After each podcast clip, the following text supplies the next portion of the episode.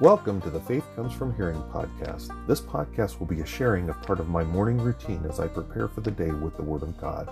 We will be partaking of Puritan prayers from the Valley of Vision, each day's morning devotional from Charles Haddon Spurgeon's Morning and Evening, and we'll be reading from the Legacy Standard Bible, which is the newest and I believe the most accurate translation of the Word of God. We will be following a Bible reading calendar that provides for reading the whole Bible in a year that was created by Minister Robert Murray M'Cheyne for his congregation back in 1842, and that has been a part of my daily reading for over six years now. Good morning and welcome to the morning segment of the Monday, March 6th episode of the Faith Comes From Hearing podcast. That would be episode 187, I believe. I am Wayne Floyd, your host. The Faith Comes From Hearing podcast is a humble member of the Christian podcast community. You can find us over at christianpodcastcommunity.org. Um, definitely would recommend it. There are wonderful, wonderful podcasts over there. More than you can, more than you can have time to listen to, but definitely worth your while. They cover a broad, broad spectrum of uh, topics. Uh, definitely worth your while. Um, I would also continue to point you at the final link in our show notes. It is for the Vale Valley Baptist Church Give Send Go campaign. We are striving to rapidly pay off our mortgage so that we can shift gears and commence establishment of a Christian classical education based school.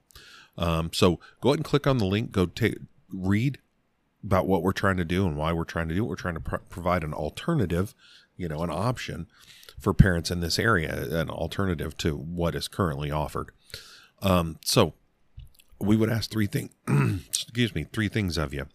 We would ask you to pray for us. We would ask you to prayerfully consider giving to us, and we would ask you to pass the link on for other people to read and make that same decision. All right.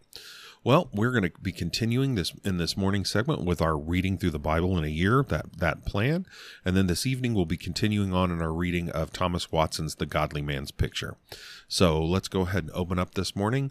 Uh, with it being Monday morning, we'll open it up with the second day morning prayer called God Over All.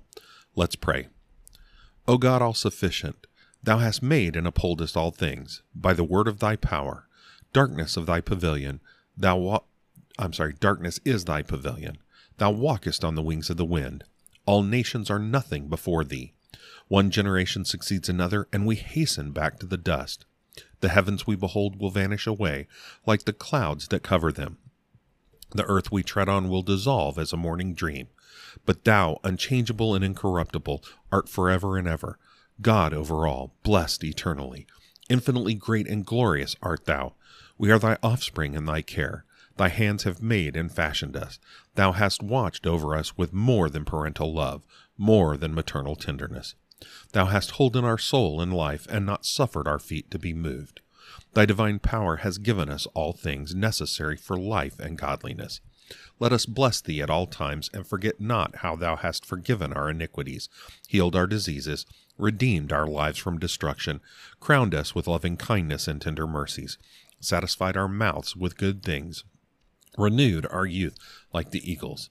May thy holy scripture scriptures govern every part of our lives and regulate the discharge of all our duties, so that we may adorn thy doctrine in all things. Amen. All right. And now our morning devotion from Spurgeon's Morning and Evening for March 6th. The text is from John 3 7. Ye must be born again. Regeneration is a subject which lies at the very basis of salvation, and we should be very diligent to take heed that we really are born again, for there are many who fancy they are who are not. Be assured that the name of a Christian is not the nature of a Christian, and that being born in a Christian land and being recognized as professing the Christian religion is of no avail whatever, unless there be something more added to it. The being born again is a matter so mysterious that human words cannot describe it. The wind bloweth where it listeth, and thou hearest the sound thereof, but canst not tell whence it cometh, and whither it goeth. So is every one that is born of the Spirit. Nevertheless, it is a change which is known and felt, known by works of holiness, and felt by a gracious experience.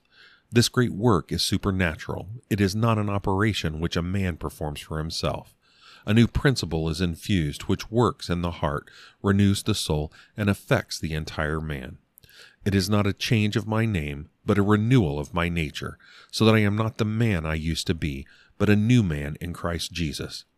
To wash and dress a corpse is a far different thing from making it alive. Man can do the one, God alone can do the other. If you have then been born again, your acknowledgment will be, O Lord Jesus, the everlasting Father, thou art my spiritual parent unless thy Spirit had breathed into me the breath of a new holy and spiritual life. I had been to this day dead in trespasses and sins. My heavenly life is wholly derived from thee. To thee I ascribe it. My life is hid with Christ in God. It is no longer I who live, but Christ who liveth in me. May the Lord enable us to be well assured on this vital point. For to be unregenerate is to be unsaved, unpardoned, without God, and without hope. All right. Now we're going to start our reading. We're going to be reading number 6 and 7, and then parts of Mark 12 and 13, Psalm 49, and then a couple verses in Proverbs 10. So let's start. Number 6. Hear the word of the Lord.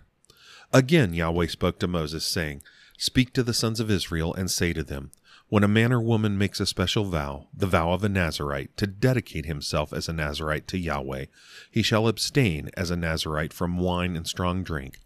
He shall drink no vinegar, whether made from wine or strong drink, nor shall he drink any grape juice, nor eat fresh or dried grapes. All the days of his Nazarite vow he shall not eat anything that is produced by the grapevine, from the seeds even to the skin. All the days of his vow as a Nazarite no razor shall pass over his head he shall be holy until the days are fulfilled, for which he dedicated himself as a Nazarite to Yahweh. He shall let the locks of hair on his head grow long. All the days of his dedication as a Nazarite to Yahweh he shall not go near to a dead person. He shall not defile himself for his father or for his mother, for his brother or for his sister, when they die, because the Naz- Nazarite vow to his God is on his head. All the days of his Nazarite vow he is holy to Yahweh. But if a man dies very suddenly beside him, and he defiles the head of hair during the, his Nazarite vow, then he shall shave his head on the day when he becomes clean. On the day when he becomes clean, he shall shave it on the seventh day. Then on the eighth day he shall bring two turtle doves or two young pigeons to the priest to the doorway of the tent of meeting. And the priest shall offer one for a sin offering and the other for a burnt offering, and make atonement for him concerning his sin, because of the dead person. And that same day he shall set apart his head as holy, and shall dedicate to Yahweh the days of his Nazarite vow, and shall bring a male lamb a year old for a guilt offering. But the former days will be void because his Nazarite vow was defiled. Now this is the law of the Nazarite when the days of his Nazarite vow are fulfilled. He shall bring the offering to the doorway of the tent of meeting, and he shall bring his offering near to Yahweh, one male lamb a year old without blemish for a burnt offering, and one ewe lamb a year old without blemish for a sin offering, and one ram without blemish for a peace offering, and a basket of unleavened cakes of fine flour mixed with oil, and unleavened wafers spread with oil, along with their grain offering and their drink offering. Then the priest shall bring them near before Yahweh, and shall offer his sin offering and his burnt offering. He shall also offer with the man, with the ram, a sacrifice of peace offerings to Yahweh, together with the basket of unleavened cakes. The priest shall likewise offer its grain offering and its drink offering. The Nazarite shall then shave the head of hair for his Nazarite vow at the doorway of the tent of meeting, and take the hair of his head of his Nazarite vow, and put it on the fire which is under the sacrifice of peace offerings. And the priest shall take the ram's shoulder when it has been boiled, and one unleavened cake out of the basket, and one unleavened wafer, and shall put them on the hands of the Nazarite, after he has shaved the hair of his Nazarite vow. Then the priest shall wave them for a wave offering before Yahweh. It is holy for the priest, together with the breast offered by waving, and the thigh offered by raising up. And afterward the Nazarite may drink wine. This is the law of the Nazarite, who vows his offering to Yahweh, according to his Nazarite vow, in addition to what else he can afford. According to his vow, which he takes, so he shall do according to the law of his Nazarite vow. Then Yahweh spoke to Moses, saying, Speak to Aaron and to his sons, saying, Thus you shall bless the sons of Israel. You shall say to them, Yahweh bless you and keep you. Yahweh make his face shine on you, and be gracious to you.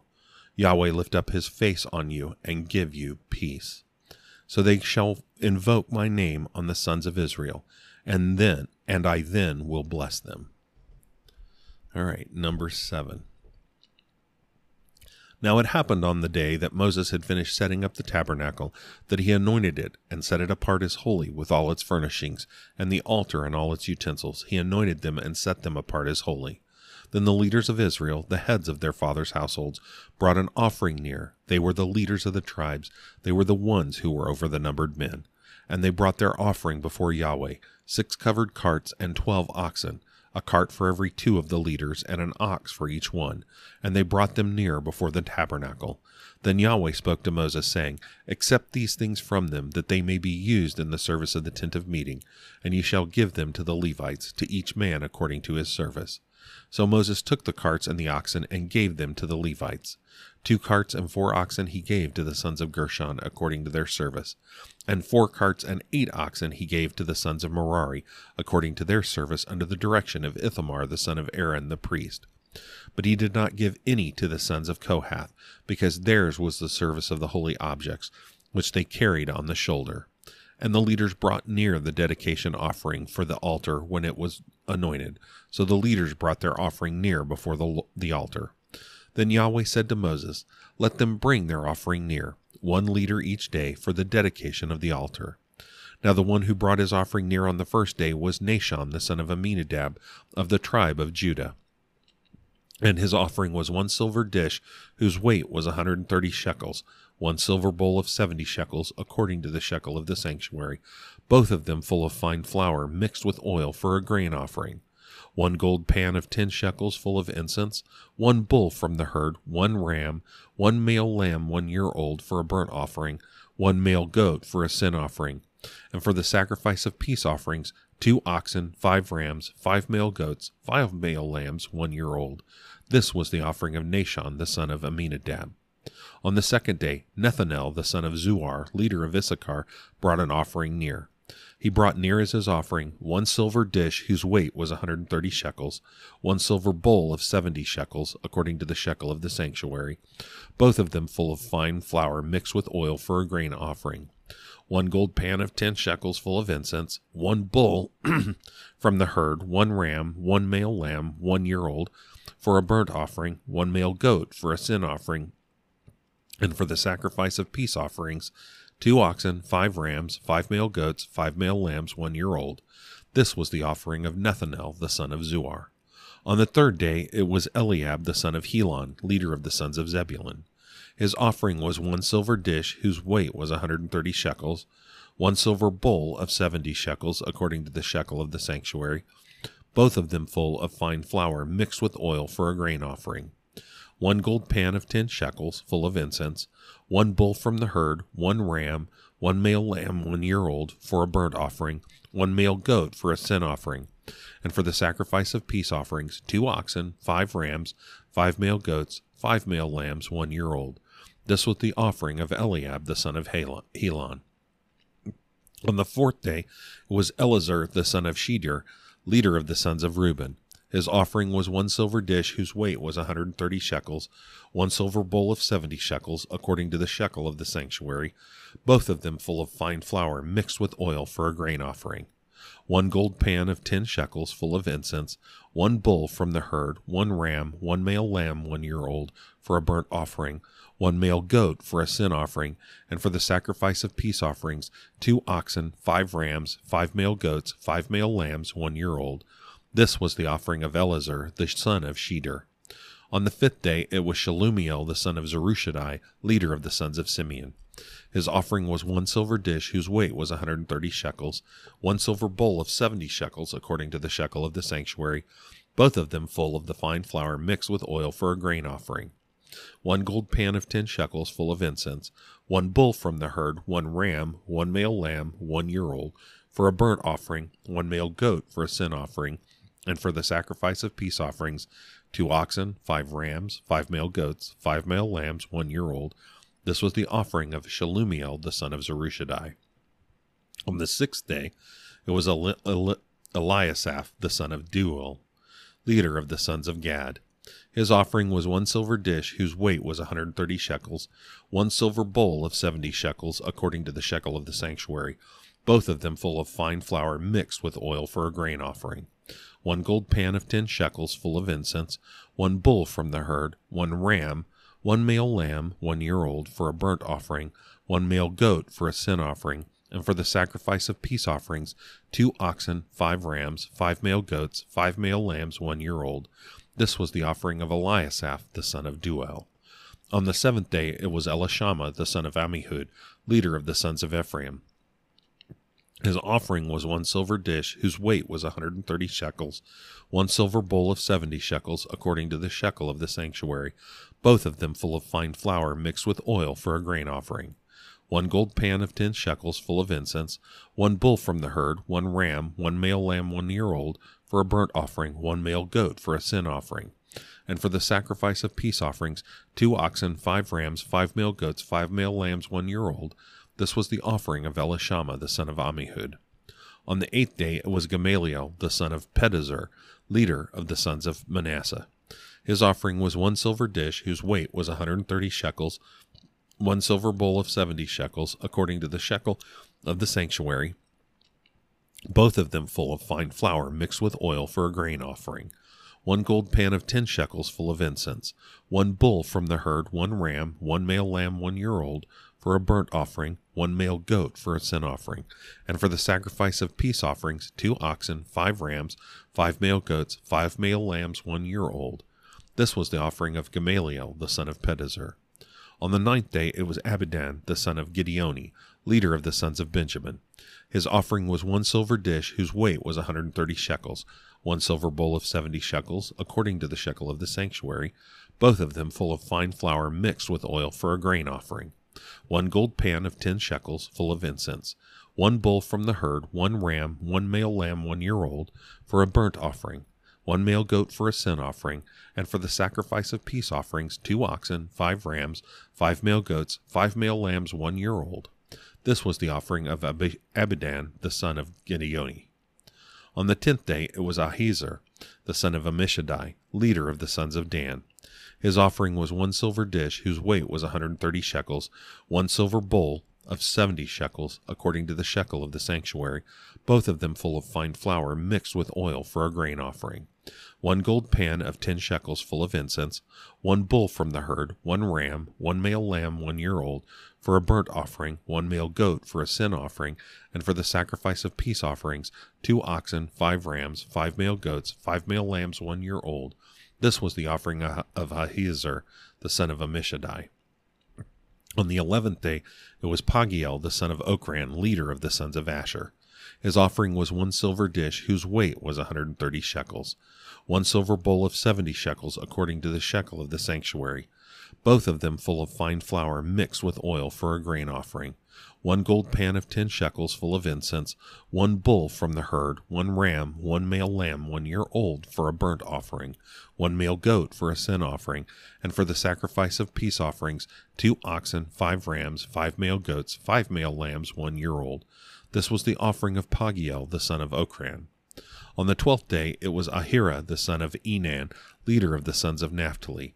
His offering was one silver dish whose weight was a 130 shekels, one silver bowl of 70 shekels, according to the shekel of the sanctuary, both of them full of fine flour, mixed with oil for a grain offering, one gold pan of 10 shekels full of incense, one bull from the herd, one ram, one male lamb one year old, for a burnt offering, one male goat for a sin offering, and for the sacrifice of peace offerings, two oxen, five rams, five male goats, five male lambs one year old.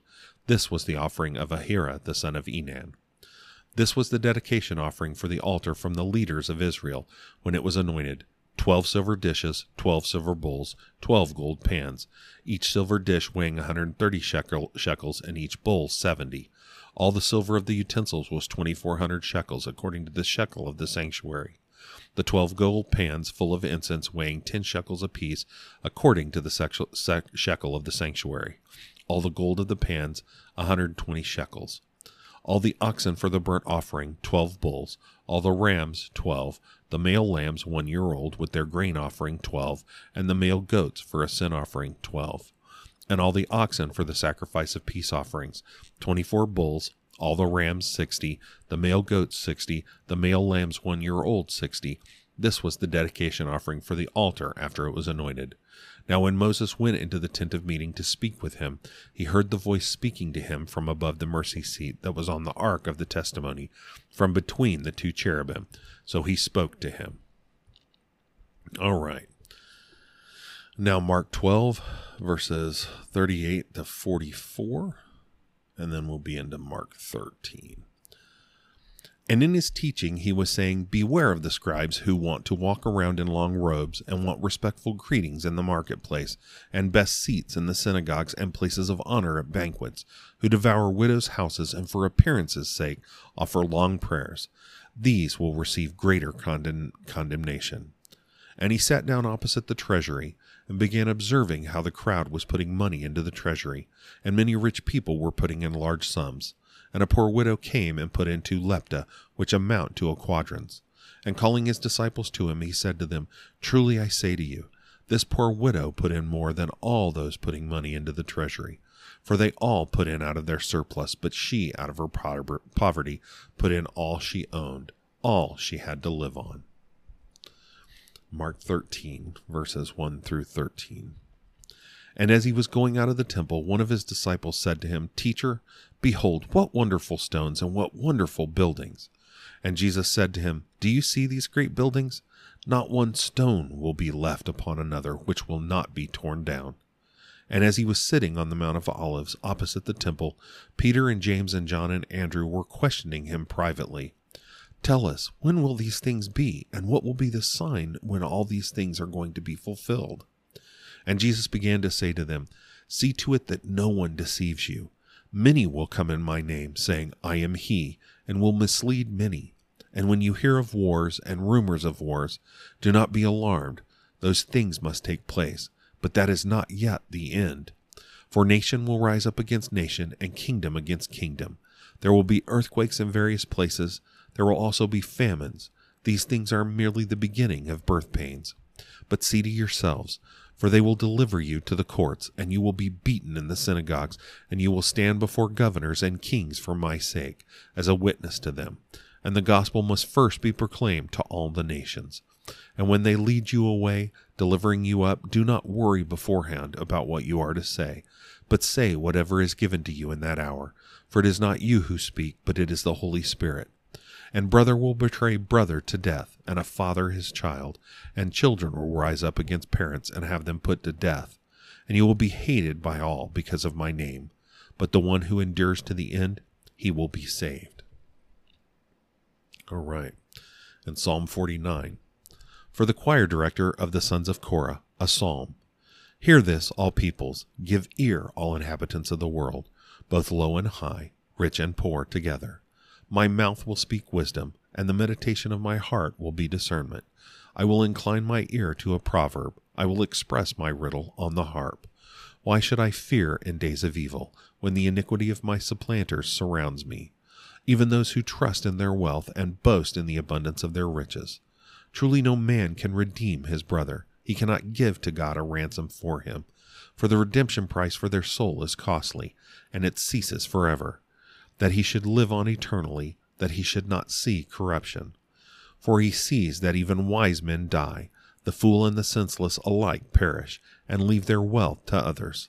Their inner thought is that their houses are forever, and their dwelling place from generation to generation.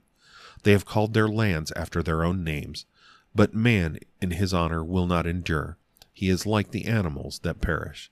This is the way of those who are foolish and of those after them who are pleased with their words. Selah.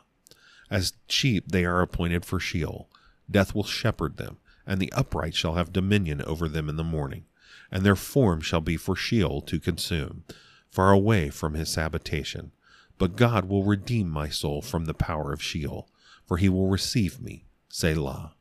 Do not be afraid when a man becomes rich, when the glory of his house increases, for when he dies he will not take any of it his glory will not descend after him. For while he lives, he blesses his soul, and men will praise you when you do well for yourselves. But his soul shall go to the generation of his fathers. They will eternally not see light. Man is in his honor, but who does not understand? It is like the animals that perish. All right. And finally, Proverbs 10, verses 27 and 28. The fear of Yahweh prolongs life, but the years of the wicked will be shortened. The expe- expectation of the righteous is gladness, but the hope of the wicked will perish. All right, well, that is our reading for the day. It was kind of t- kind of a long one, especially the numbers. Um, those those are always kind of tough ones to read.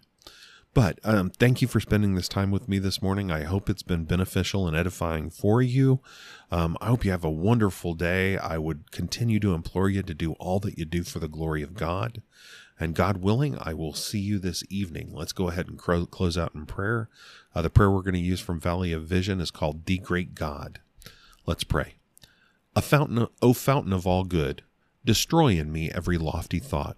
Break pride to pieces and scatter it to the winds annihilate each clinging shred of self righteousness. Implant in me true lowliness of spirit. Abase me to self loathing and self abhorrence. Open in me a fount of penitential tears. Break me, then bind me up. Thus will my heart be a prepared dwelling for my God. Then can the Father take up his abode in me. Then can the blessed Jesus come with healing in his touch. Then can the Holy Spirit descend in sanctifying grace. O Holy Trinity, three persons and one God, inhabit me, a temple consecrated to thy glory. When thou art present, evil cannot abide. In thy fellowship is fullness of joy. Beneath thy smile is peace of conscience. By thy side no fears disturb, no apprehensions banish rest of mind. With thee my heart shall bloom with fragrance. Make me meet through repentance for thine indwelling. Nothing exceeds thy power. Nothing is too great for thee to do nothing too good for thee to give. Infinite is thy might, boundless thy love, limitless thy grace, glorious thy saving name. Let angels sing for sinners repenting, prodigals restored, backsliders reclaimed, Satan's captives released, blind eyes opened, broken hearts bound up, the despondent cheered, the self righteous stripped, the formalist driven from a refuge of lies, the ignorant enlightened, and saints built up in their holy faith. I ask great things of a great God. Amen. All right, again, I hope you have a wonderful day. And like I said, God willing, I'll see you this evening. Have a good one. God bless.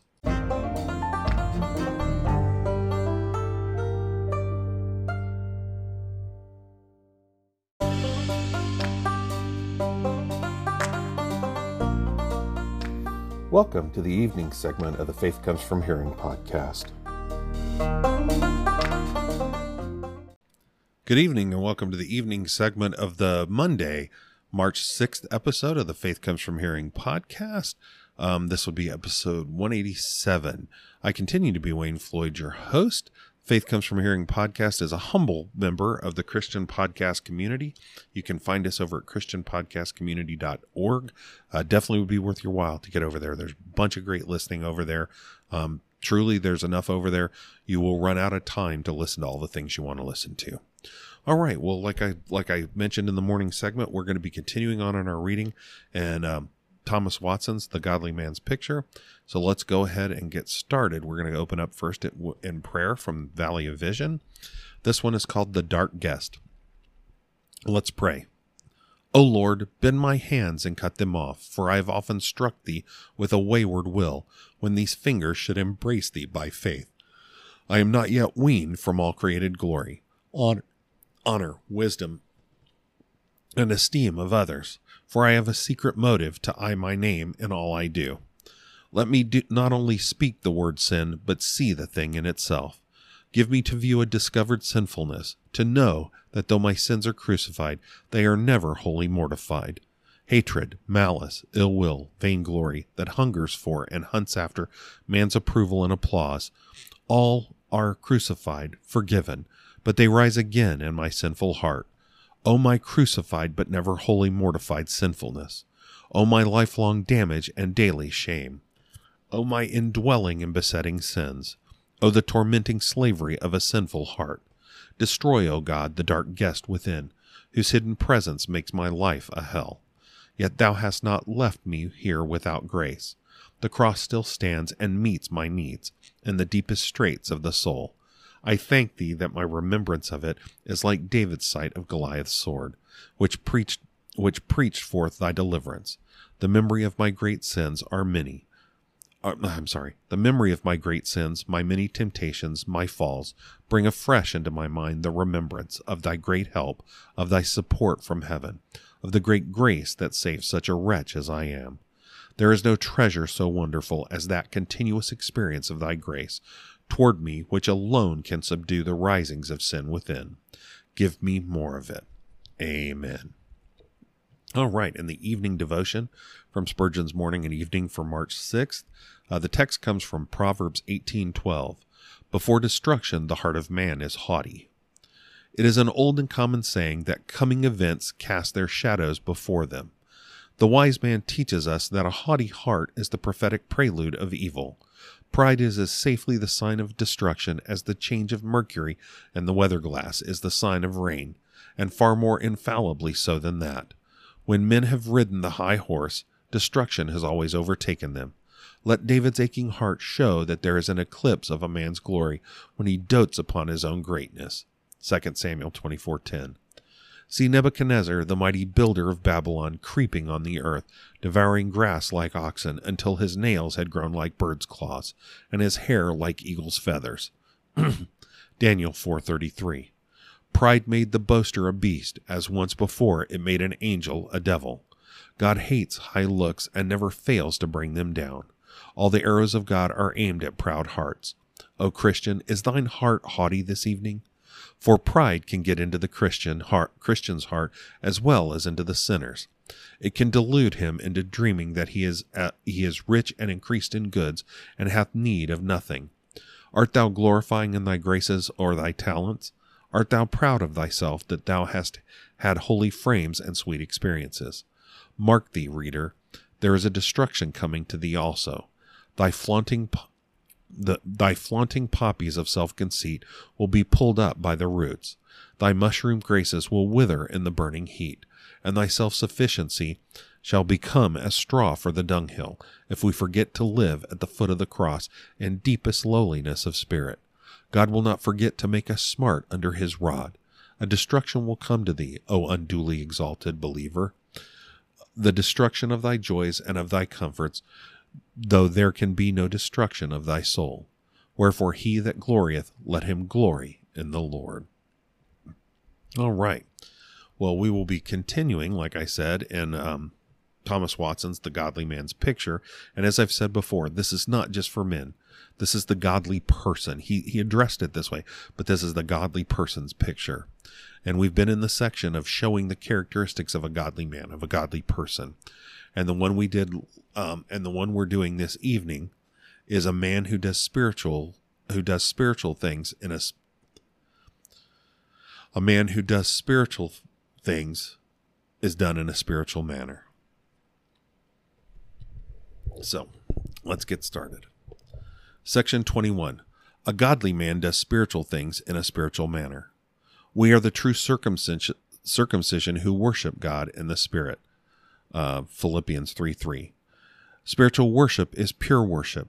You are built up into a spiritual house, a holy priesthood to offer up spiritual sacrifices. 1 Peter 2 5.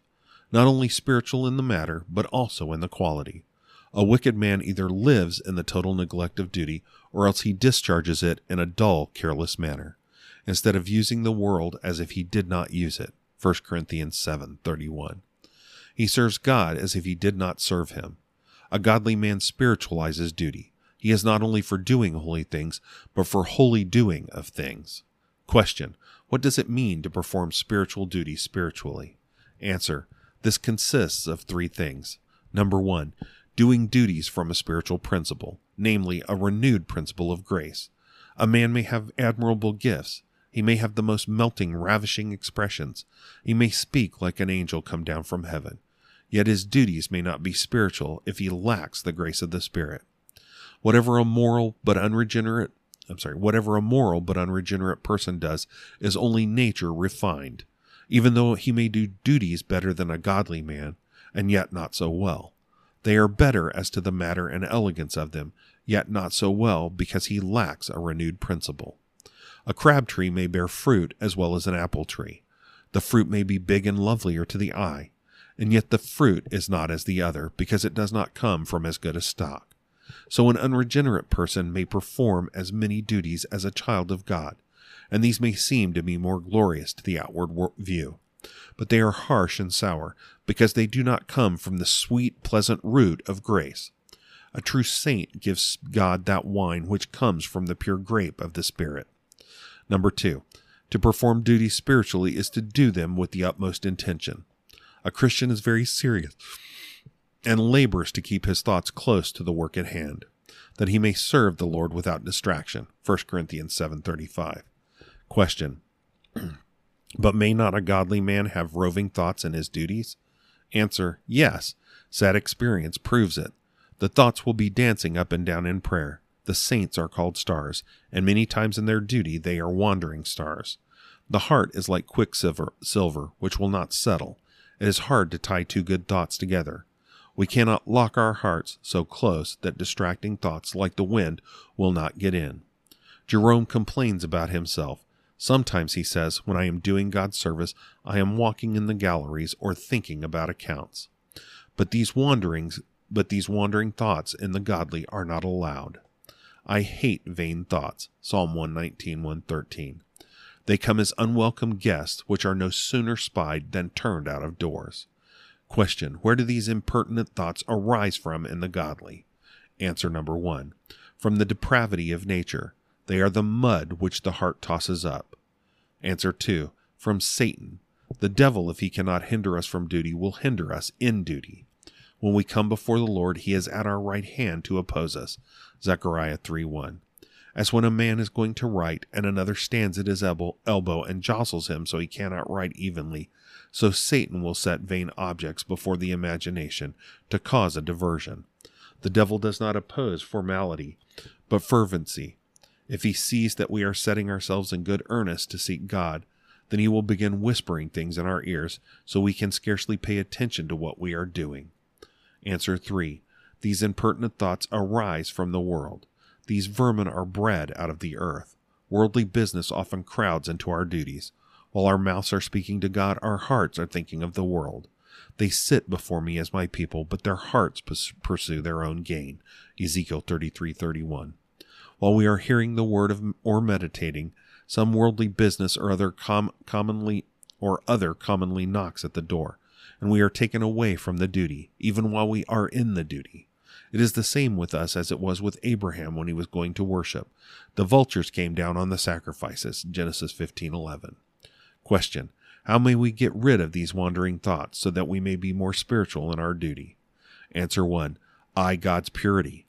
He is a holy God whom we serve, and cannot endure, endure when we are worshiping him that we should converse with vanity. Will a king like it that while his subject is speaking to him, he should be playing with a feather? Will God endure light, feathery hearts? How devout and reverent the angels are! They cover their faces and cry, Holy, holy. Answer 2. Think of the grand importance of the duties we are engaged in. As David said concerning his building a house for God, the work is great. 1 Chronicles 29 1.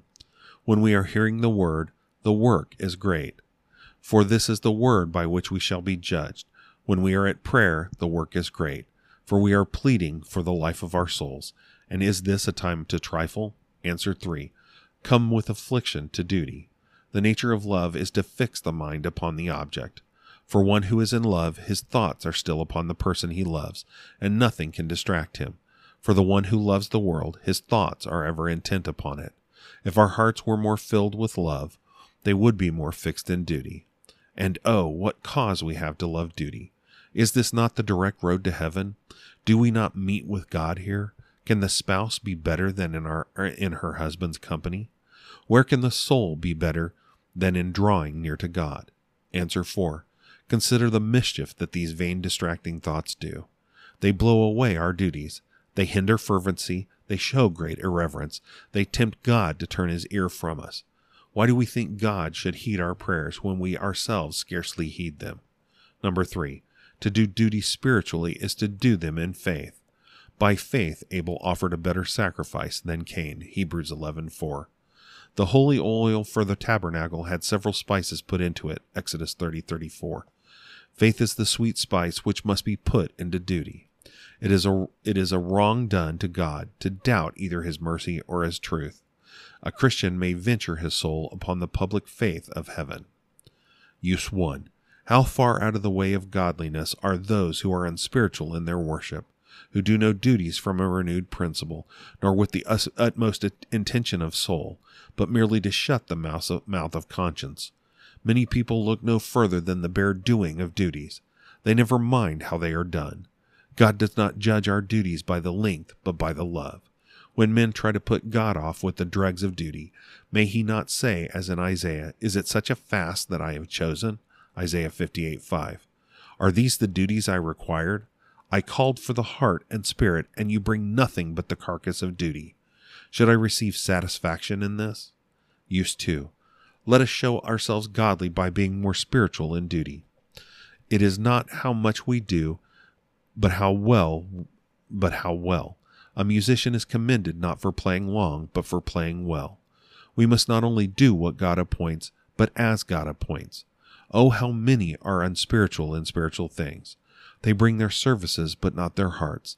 They give God the skin, but not the fat of the offering. God is spirit, John 4:24, and it is the spiritual of duty he is best pleased with. Spiritual sacrifices acceptable to God, 1 Peter 2:5. The spirits of the wine are best, so is the spiritual part of duty, making melody in your hearts to the Lord. Ephesians 5:19. It is the heart that makes the music. The spiritualizing of duty gives life to it. Without this, it is only dead. It is only dead praying, dead hearing, and dead things are not pleasing. A dead flower has no beauty. A dead breast has no sweetness. Question: What may we do to perform duties in a spiritual manner? Answer 1. Let the soul be kept pure. Lust besotts and dispirits a man. Beware of any tincture of uncleanness. James 1:21. Wood that is full of sap will not easily burn, and a heart steeped in sin is not fit to burn in holy devotion. Can the one who feeds carnal lust be spiritual in worship? Whoredom in wine and new wine takes away the heart. Hosea 4:11. Any sin lived in takes away the heart. Such a person has no heart to pray or meditate. The more alive the heart is in sin, the more it dies in duty. Answer 2. If we would be spiritual in duty, let us resolve these two things in our mind. Number 1. The profit which comes from a duty performed in a spiritual manner. It enfeebles corruption, it increases grace, it defeats Satan, it strengthens our communion with God, it breeds peace of conscience, it procures answers of mercy, and it leaves the heart always in a better tune. Number two, the danger of doing duties in a spirit unspiritual manner. They are as if they had not been done. For what the heart does not do is not done. Duties carelessly performed turn ordinances into judgments. Therefore, many, though they are, are often in duty, go away worse than their duty. If medicine is not well made and the ingredients rightly tempered, it is as bad as poison for the body. So too, if duties are not well performed, they leave the heart harder and more sinful than before. Unspiritual duties often create temporal judgments. The Lord our God made a breach. Sorry, the Lord our God made a breach upon us, for we did not seek him in the due order. First Chronicles. Is that right? First Chronicles fifteen thirty one. I think that's right. Therefore, God makes breaches in families and relationships because people due not worship Him in that manner and do order which He requires. Answer three. If we would have our duties be spiritual, we must get our hearts spiritual. An earthly heart cannot be spiritual in duty. Let us beg from God a spiritual palate to relish the sweetness and holy things. For lack of spiritual hearts, we come to duty without delight and go away without profit. If a man would have the wheels of his watch move regularly, he must mend the spring. Christian, if you want to move more spiritually in duty, then get the spring of your heart mended. All right. Well, that is our reading in Thomas Watson's The Godly Man's Prayer for today. It was a little bit of short, but uh, that's okay. It's kind of late at night, so I needed to go ahead and get this done. Uh, thank you for spending this time with me. I, I hope it was. Uh, beneficial for you, was edifying for you. Um, I'm definitely getting a lot out of this. Um, I hope you have a wonderful evening, and God willing, I'll see you in the morning. Let's go ahead and close out with prayer as we usually do on Mondays. It's the second day evening prayer. It's called Bounty. Let's pray. Thou great and only potentate, thou hast made summer and winter, day and night. Each of these revolutions serves our welfare and is full of thy care and kindness. Thy bounty is seen in the relations that train us, the laws that defend us, the homes that shelter us, the food that builds us, the raiment that comf- comforts us, the continuance of our health, members, senses, understanding, memory, affection, will. But as stars fade before the rising sun, thou hast eclipsed all these benefits in the wisdom and grace that purposed redemption by Jesus thy Son. Blessed be thy mercy that laid help on one that is mighty and willing, one that is able to save to the uttermost. Make us de- deeply sensible of our need of his saving grace, of the blood that cleanses, of the rest he has promised, and impute to us that righteousness which justifies the guilty, gives them a title to eternal life and possession of the Spirit. May we love the freeness of salvation the, and joy in its holiness. Give us faith to grasp thy promises that are our hope. Provide for every exig- sorry, exigency and prevent every evil. Keep our hearts from straying after forbidden pleasures. May thy will bind all our wishes. Let us live out of the world as to its spirit, maxim, manners, but live in it as the sphere of our action and usefulness. May we be alive to every call of duty, accepting without question thy determination of our circumstances and our service. Amen. All right, again. Hope you have a wonderful evening, and I hope to see you in the morning. Have a good night. God bless.